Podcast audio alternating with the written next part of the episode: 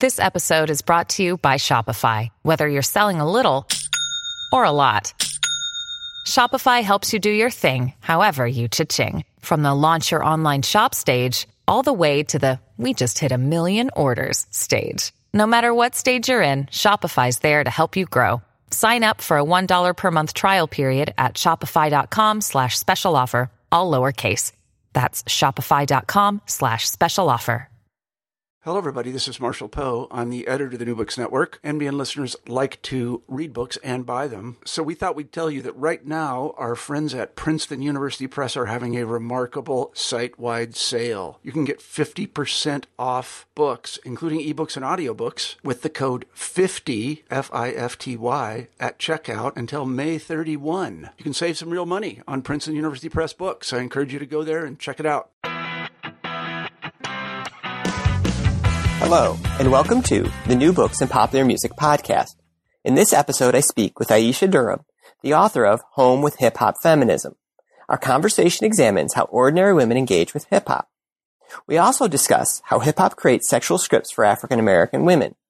Along the way, we talk about a number of musicians, including Queen Latifah, Nicki Minaj, Beyonce, and Erykah Badu.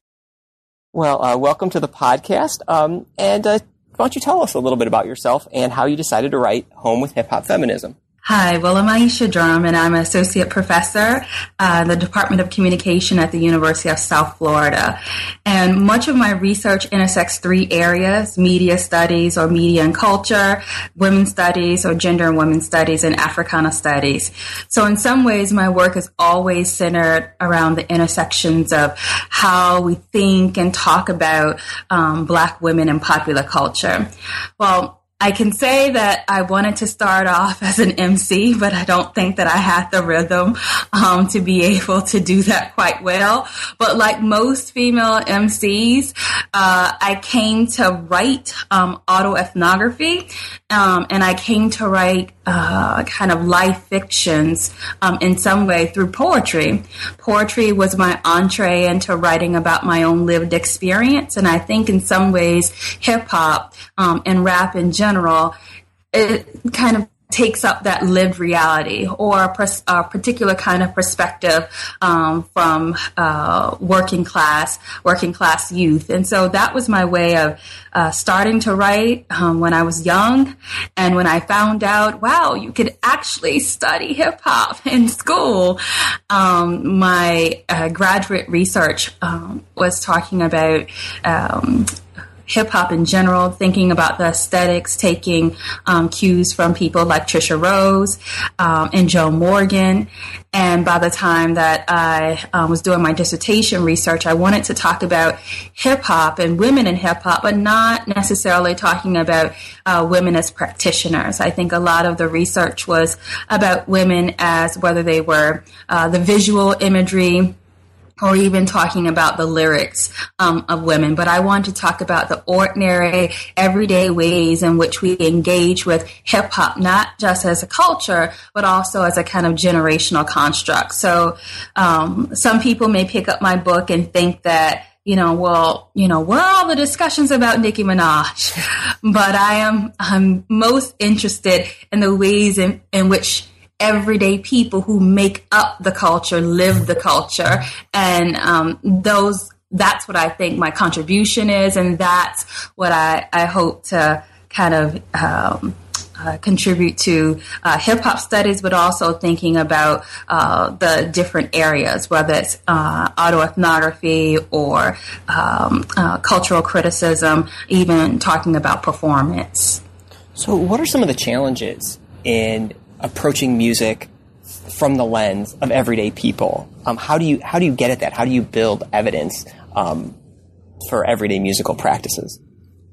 Um, I think one of the things um, that I mean, I went into the project thinking that I was going to get some kind of um, uh, I guess um, some kind of essential way of thinking about hip hop culture by going to working class women who make up the culture. And really, when I was trying to get them to think about hip hop, hip hop, hip hop, they really kept telling me things about ordinary everyday life that had nothing to do with music. And for me, I thought, well, this project is not going well. I am supposed to be talking about the aesthetics, um, the lyricism in particular songs, or even talking about icons. And they were talking about, I don't know, working or motherhood. And these were the topics that were central to them. And so I guess as a uh, music critic, but also an ethnographer, um, one of the things that you have to do as a researcher is to be open to the possibilities, open to the possibilities of new ways um, and new routes of thinking about culture. And one of the ways, um, and I go back to kind of early um, ethnographic um, uh, scholarship, even ethnographic scholarship in hip hop, was thinking about the ways in, in which we use culture um, and the ways in which we make culture. And, and in that sense, I then had to go back and not to say, well, you know, this particular audience didn't know um, what I was talking about because they did not know hip hop feminism. But then I had to think about, no, well, what are they saying hip hop is?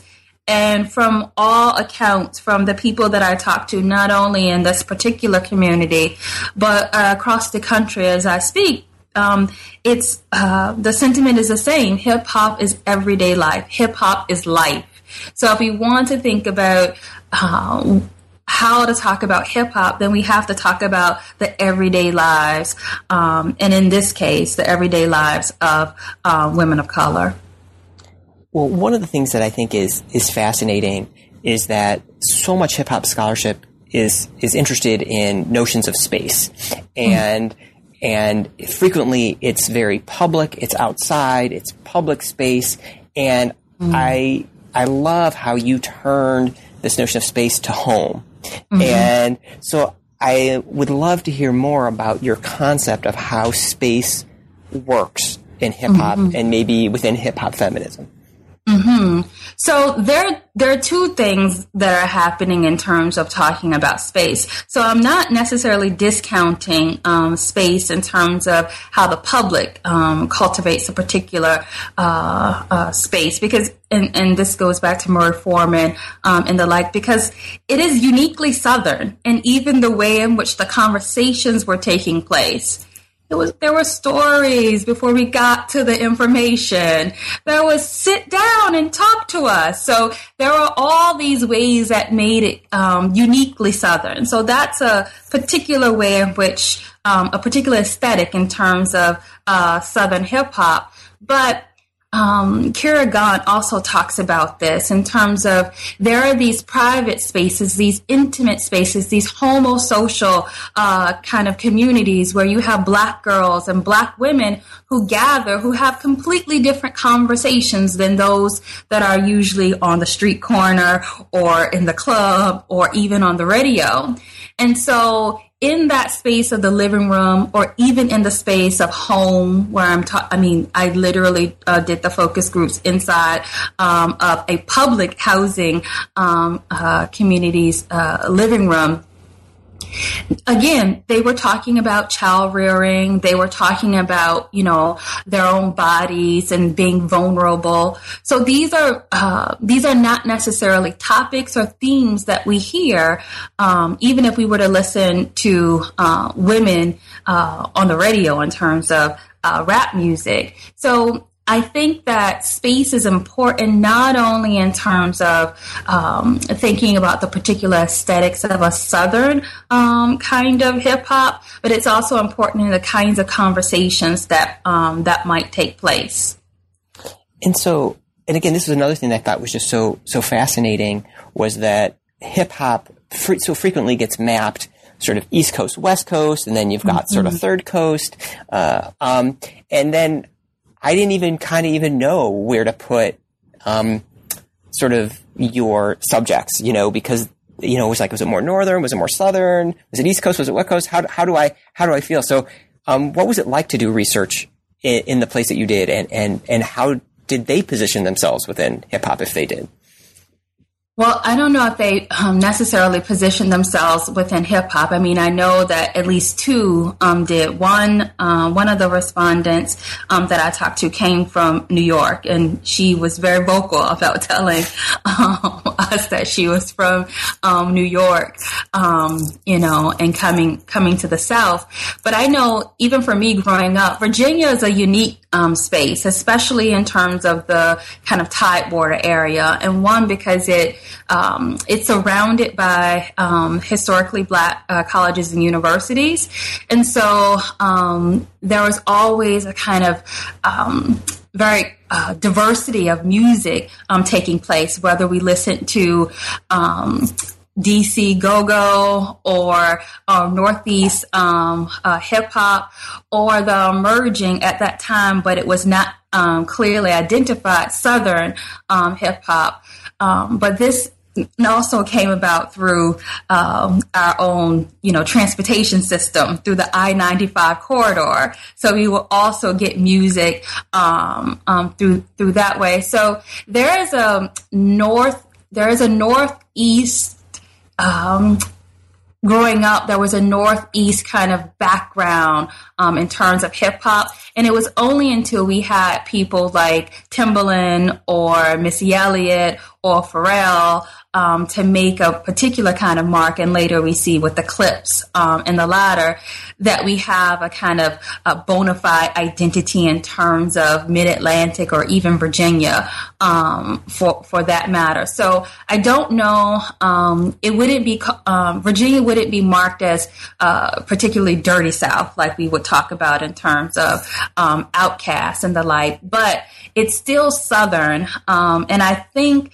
because of the position um, of uh, Virginia and kind of the mid Atlantic, we take um, parts of both. And you can see that um, reflected in some of the um, hip hop artists. But I think that the women themselves identify I mean, other than the, the New Yorker, and if you're from New York, you're never going to say you're from anywhere else, um, identify um, as Southern, but they don't say it with the pronouncement of um, Southern, but the particular ways of talking, of telling stories, um, of either, or even gathering in a particular uh, space. Um, these are all very kind of marked Southern ways of belonging and performing Black womanhood.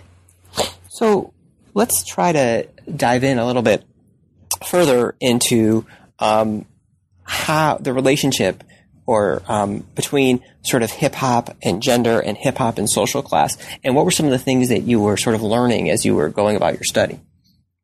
Well, one of the things that um, I, I mean, there's you know, two decades of scholarship that talks about um, hip hop in terms of uh, uh, gender relations, whether it's talking about sexism in hip hop or thinking about homophobia in hip hop or uh, misogyny. So we have a robust um, uh, archive um, of research that talks about that. And much of my work also think um, talks about sexual scripts and uh, kind of gender misrepresentation in, in hip hop culture. One of the things that I, I wanted to actually um, trouble was class.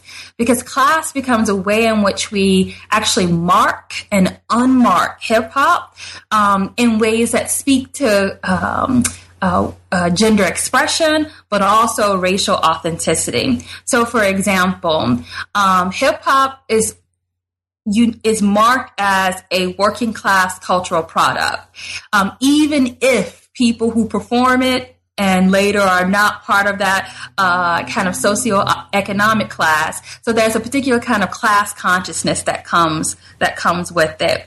Um, but there's also a way in which it marks a particular kind of racial authenticity. So working class, um, working class um, blackness becomes a way to say that I am black. Um, and it is one of the ways in which you see in contemporary culture where even suburban blacks or even non um, non black participants or consumers use this kind of working class uh, black sensibility in order to write themselves within um, black popular culture or black hip hop culture.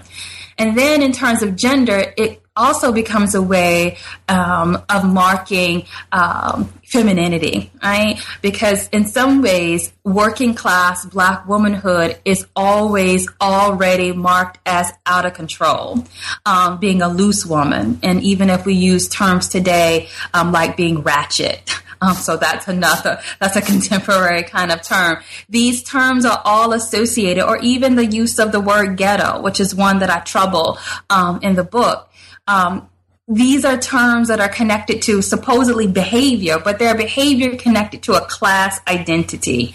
And so um, it becomes a way of policing not only race, but it also is a way of policing um, gender expression and sexuality. And so I try to work through that. And one of the ways I do that is through my own life, um, coming from public housing uh, and having to kind of combat some of the very stereotypes about um, working class womanhood, whether it's the welfare queen, the neglectful mother, all of those um, uh, particular stereotypes, and then moving uh, out of public housing to go away to college, which is supposed to afford me kind of educational, cultural capital, and then moving into the middle class where, you know, I'm around people who did not come from this particular economic background, and they have ways of talking about black women, working class black women, that are not markedly different from the ways in which I heard um, in terms of larger white populations or the dominant media.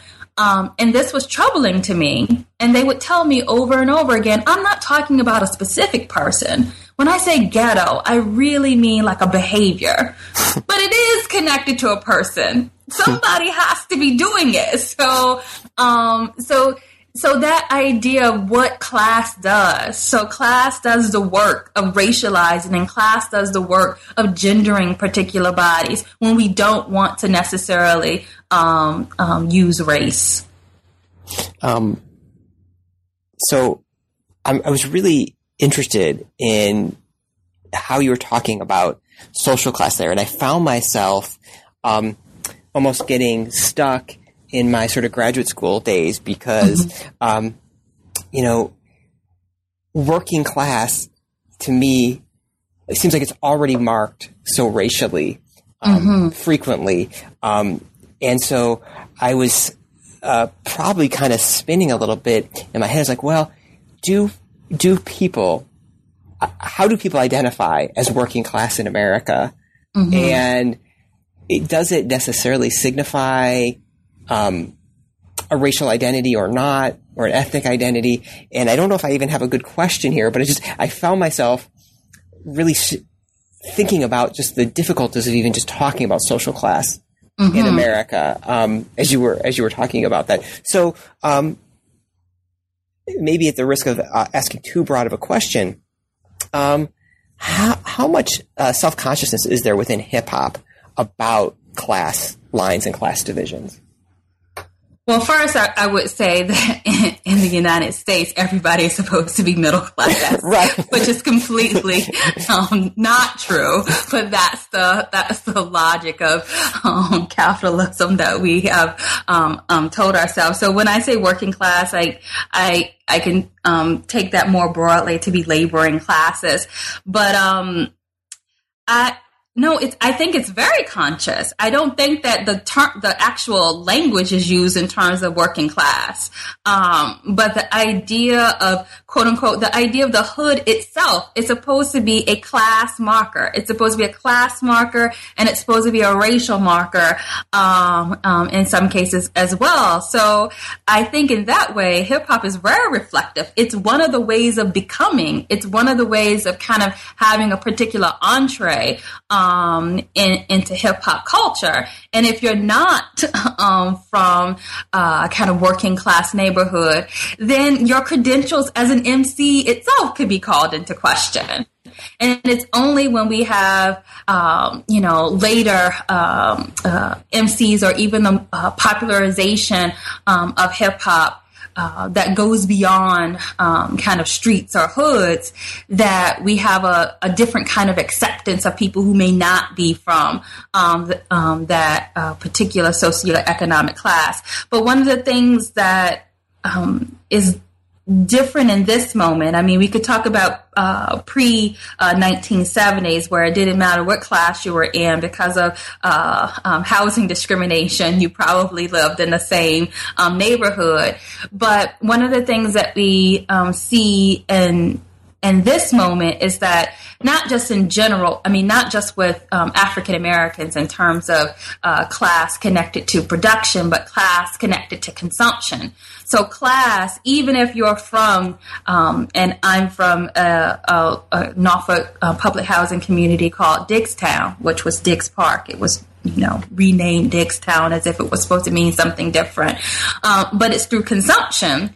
And so even as I have this particular um, class background, I am still supposed to perform as if I'm middle class uh, or even rich for that matter. And that comes through quote unquote bling, right? That comes through um, all of the branding. Um, and so that is a way to kind of show showcase that, you know, I might be from here, but look at me. I am like you. So I think there is a lot of discussion about um, class within hip hop, even if even if it's not marked in the same ways in which we um, talk about class today. Um, well, good. Well, I'm going to kind of shift back to the idea of sexual scripts because that that's mm-hmm. a, a, major part of your book, and um, I, I, really was very interested in your section about Queen Latifah and mm-hmm. um, and sort of the scripts that she adopted, adapted, uh, was forced to use. Um, so, wh- how do you see Queen Latifah and how her image changed over time in, in hip hop? Um, wh- what do you have to say about her? Well, one of the first things is that I think with the increased visibility of hip hop, um, the the visual representation and the participation of women in hip hop, the roles that women play, shifted dramatically. Um, it's not as if women, you know, pre MTV or BET were not uh, um, sex, seen as sexual objects or even terms that were um, used. We just use different terms. You know, uh, thought today it was the skeezer then. So it's not as if those things did not exist. However, um, there was more diversity there were more there was well there were more. First of all there were just more visual representation and there was more participation in hip hop in general. But there was a kind of diverse or a range of voices that one could have um, if one participated um, in hip hop. And that's not necessarily today. And i think for queen latifah queen latifah represented um, the idea that you can you could be a mc um, also that you could, you know, be Afrocentric. Um, and I think that was a for me, I know growing up, that was pivotal um, in terms of her own visual representation. Um, that she looked like just someone that you saw in the neighborhood. That was important because it also let you know that you could be like her, right? So there was a the kind of unattainable beauty standards in which we see in all of popular culture, but also in terms of hip hop, um, it troubles me to some extent um, um, today. So when Queen Latifah came out, those were whether it's in terms of her Afrocentricity as well as her lyricism, um, but her business savvy, having her own company, um, and the like, um, and being a part of a, a a larger kind of crew of other um, MCs taken seriously um, as a female MC. That was that was um, very moving. But as we see her move into um, Hollywood and acting, um, it's it's interesting to me that the two the two films at that time in which she received the most acclaim were the two films in which she basically took on these very kind of archaic sexual scripts, um, whether that's in terms of um, the you know the the mammy, and I said that in terms of the uh, Maitre uh, Morton in Chicago, or um, in terms of the uh, the hood rat or the hoochie, um, and we see that in bringing down the house. And um, I, I mean, we could look at her different roles, and other people have talked about her and set it off, which I actually think is a very, um, a very progressive um, representation. Um, but these two were got the most in terms of blockbuster kind of success. And so we so it makes me ask like how do we have a voice within mainstream Hollywood if these are the roles that, you know, that we occupy? And so, in some ways, hip hop was this uh, alternative space by which we could craft our own identities. But as soon as you become too popular, then that representation becomes somewhat limited. And we can see this with other um, with other uh, MCs, such as Nicki Minaj. I mean, when she first came out, even on mixtapes, no matter you know what the language, um, the language that she uses, or the personas that she takes on, I mean, nobody can deny, you know, that she is just a great lyricist. Um, but the as the she became more popular, the visual representation um, became very constrained. And she works within those constraints, but it still recalls some of the same uh, sexual strips, um, scripts that uh, basically suggest that um, black women are sexually available and accessible. And so, and this may be moving a little bit away from what you're writing about in the book, um, but there's this idea of what it takes to be cross to do crossover and, and, sort of crossing over from maybe a genre to being pop. And are there sort of maybe different rules in pop than there are in hip hop or different scripts? Or how do you see that process when someone tries to cross over? Well, I would say that hip hop is pop so um, I, w- I would say that it's probably the um, the most recognized genre, you know, coming out of America. Period. So it is popular culture. Um, it's defined American popular culture for the past twenty years. So um, I would say if we're talking about popular hip hop, um, because I think there are, are a number um, of women who are not um, a part of that kind of popular um, uh, hip hop who who do who remind me of the Queen Latifahs. Um, Akua Naru, for example, I absolutely love her, but Akua Naru is not uh, Nicki Minaj, and I don't think Akua Naru wants to be uh, Nicki Minaj. But uh, there's a way in which again, but this is not just endemic of uh, female artists um, in hip hop, but this is just a female artist in general. That there are particular ways in which um, women are um, invited, and that's in quotes, invited to perform um, their sexuality. And for women of color, especially women of African descent, it is connected to this kind of visceral um, uh, way of thinking about um, the fleshiness of our bodies and connect it um, to the bud. And I have whole sections of um, talking about what that means um, in terms of being an asset um, for kind of cultural capital um, in general. Well, so that, that, that kind of leads us right into sort of your section on Beyonce, right? Mm-hmm. Um, and so, and you really, it seems like you're focusing particularly in, in sort of when Beyonce is is kind of um, playing around with the character Sasha Fierce. So, what was going on there, and, and how and how does Beyonce manage and use these scripts?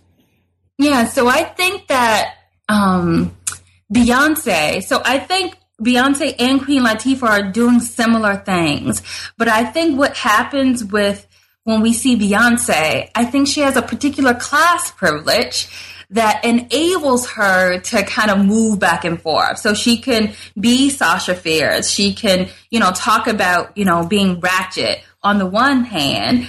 And then she can come out in a ball gown um, on the other hand and be taken as hip hop royalty with um, with Jay Z. So there's a way in which she can do that. And I don't think women who are already marked as kind of, and I'm saying class because I'm seeing it in terms of hip hop working class cannot. I don't think Lil Kim could have ever moved, made that transition or even say that this is my persona, but this is who I really am. She can't do that. And I also see that it's something that Nicki Minaj is even trying to do, even as she creates more personas or saying, no, this is me.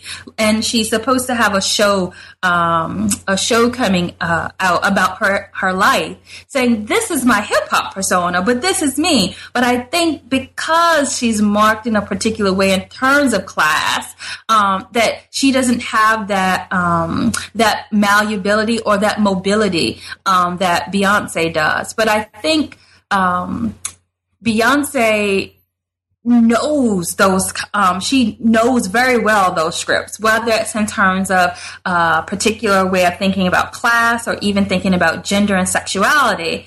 And she can mine um, black girl culture. She can mine um, hip-hop culture. But at the same time she sees herself and people see her as a lady and a lady has a very particular class connotation um, and as a lady she can say well this is me I'm just performing this identity. Everybody is, but we see somehow that is not Beyonce. But when we look at Nicki Minaj, we say, no, that is uh, um, Nicki Minaj.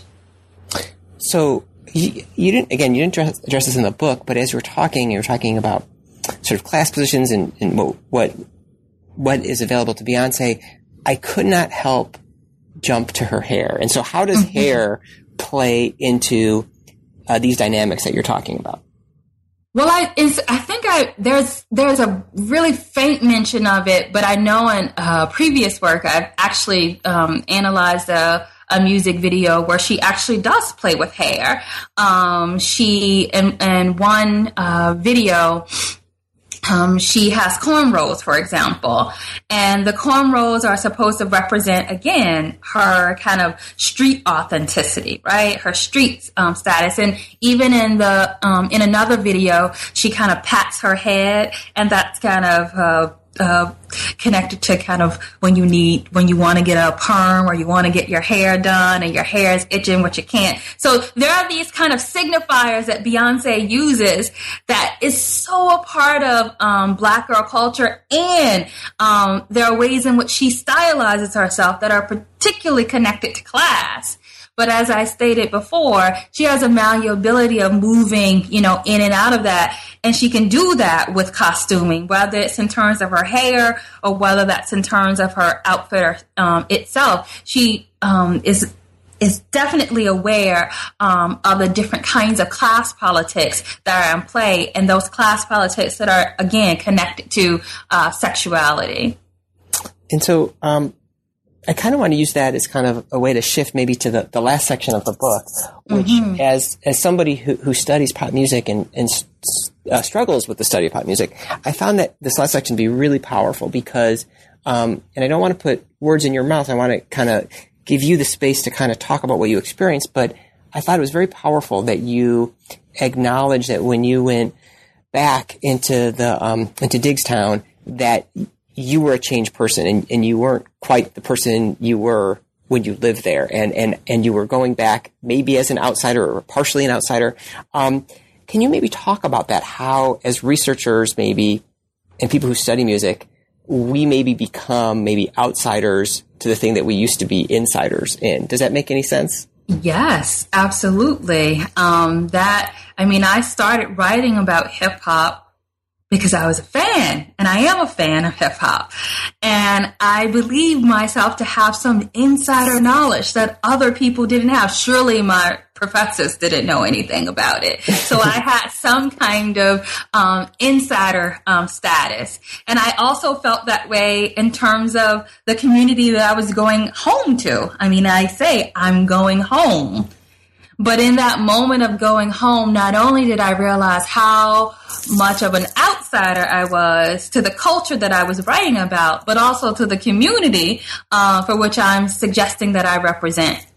And that was a humbling moment um, for me, but it was also a moment of, again, possibility. And I think that um, that becomes a way of me even wrestling with my own class position. Because a part of the book, um, while it is broken up in terms of autoethnography and textual analysis or cultural criticism um, and uh, kind of focus groups or uh, ethnography. It really is an autoethnographic account of my encounter with my own memories, my encounter with the images that I see, and an encounter with the women with whom I meet. So um, when I when I go to that space, I have to say that I am not um, and I'm not in Diggstown. I am from Diggstown, but I, I cannot represent um, um, this community in this in the same way because I don't live here. I don't have when they tell me their daily lives, my life is not um, uh, it is not the same as theirs, and I have to acknowledge so even as I'm talking about black women, um, that there are class differences and these class differences are meaningful. And so when we talk about hip hop, that we have to be attuned to not only differences in terms of thinking about gender, but also sexuality and class. We have to make those markers. And throughout our our conversation, even we've been talking about hip hop in a kind of broad um, kind of sense. But there are multiple ways in which um, the women wanted to engage with hip hop, not only in talking about it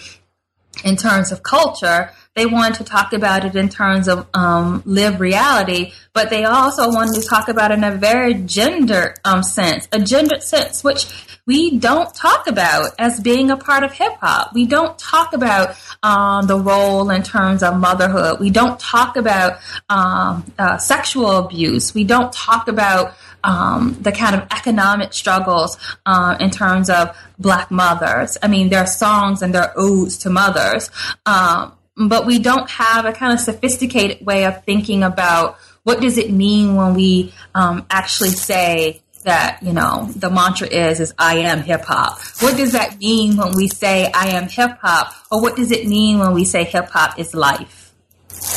Yeah, so I also like to hear you say a little bit about what do you think are some of the next steps that uh, need to happen in scholarship now that someone like yourself and other folks are starting to um, kind of wrestle with this insider outsider status in hip hop and, and, in pop music in general? Um, what, where should scholars be going? How, how should this be affecting what we do? Yeah, I think in some ways what has happened to um, scholarship, which I find very invigorating, is that we've gone back to some of the earliest forms of um, scholarship and cultural studies in hip hop, we've gone back to using ethnography. I think in some ways, um, some of the early, um, some of the early uh, work in terms of hip hop was really trying to map the aesthetics and see again how, what does hip hop, if we're talking about hip hop culture, what does it look like? Who are the people who participate in it? And this helped to form the kind of uh, the groundwork or lay the groundwork for what we would call um, hip hip hop studies or music studies in terms of um, hip hop. And then we moved toward um, m- much of the discussion is in terms of visual culture and text based analysis. And I think some of the most nuanced uh, ways of thinking about hip hop today is not necessarily by looking at the music, by looking at the people who produce and make a part of that kind of music community. So looking at hip hop communities, um, I think, or communities who are part of what we would call the hip hop generation or the post hip hop generation. And from that, you get, you know, work by people like, um, uh, Ruth Nicole Brown or Bettina Love who are looking at, uh, you know, uh, black girls um, and girls of color um, in education and schools and thinking about how do they engage um, with it. You get work by Andreana Clay who's looking at hip hop in terms of social justice and activism. So I think um, future steps would be, you know, look actually going to the people and seeing what it looks like because I think that can give us a clue of where we're going um, from here. Well, thank you for, for taking so much time and, speaking with me today. Um, but before we go, um, are there any projects you're working on? Yeah. So speaking of where are we going from here, um, one of the um, projects that I'm working on currently is talking about Afrofuturism, um, and I I am looking at Afrofuturism through the lens of what um, uh, Erykah Badu, and I'm looking at Erykah Badu as a kind of um, not only in terms of her iconicity, but as a way of uh, seeing how she is firmly rooted in Southern culture, um, and but there's a way in which her work, whether it's the actual technologies that she employs or even the kind of discourses that she engages is engages in is always this kind of forward thinking. Um, so she um, works between, you know, reimagining or imagining new ways of belonging while still being anchored in this very kind of um, this historical past of kind of African on African um, culture. So I think that um, her work and people love Kendrick Lamar right now, but I think her work actually lays the groundwork. So people like, you know, even Outkast for that for that matter, or Kendrick Lamar could be possible. So I um I'm looking at her work in order to talk about the ways in which African Americans have always had to um, live in this, you know, um, reimagining belonging in a space where we are actually seen in some ways as not ever really belonging. So imagining um, that planet rock. And so that's um, the piece that I'm working on Afrofuturism and Baduism. Well, this is great. Thank you so much. Thank you. You have been listening to the New Books in Popular Music podcast. Today I've been talking with Aisha Durham, the author of Home with Hip Hop Feminism this is your host, Richard Scher. Thank you for listening.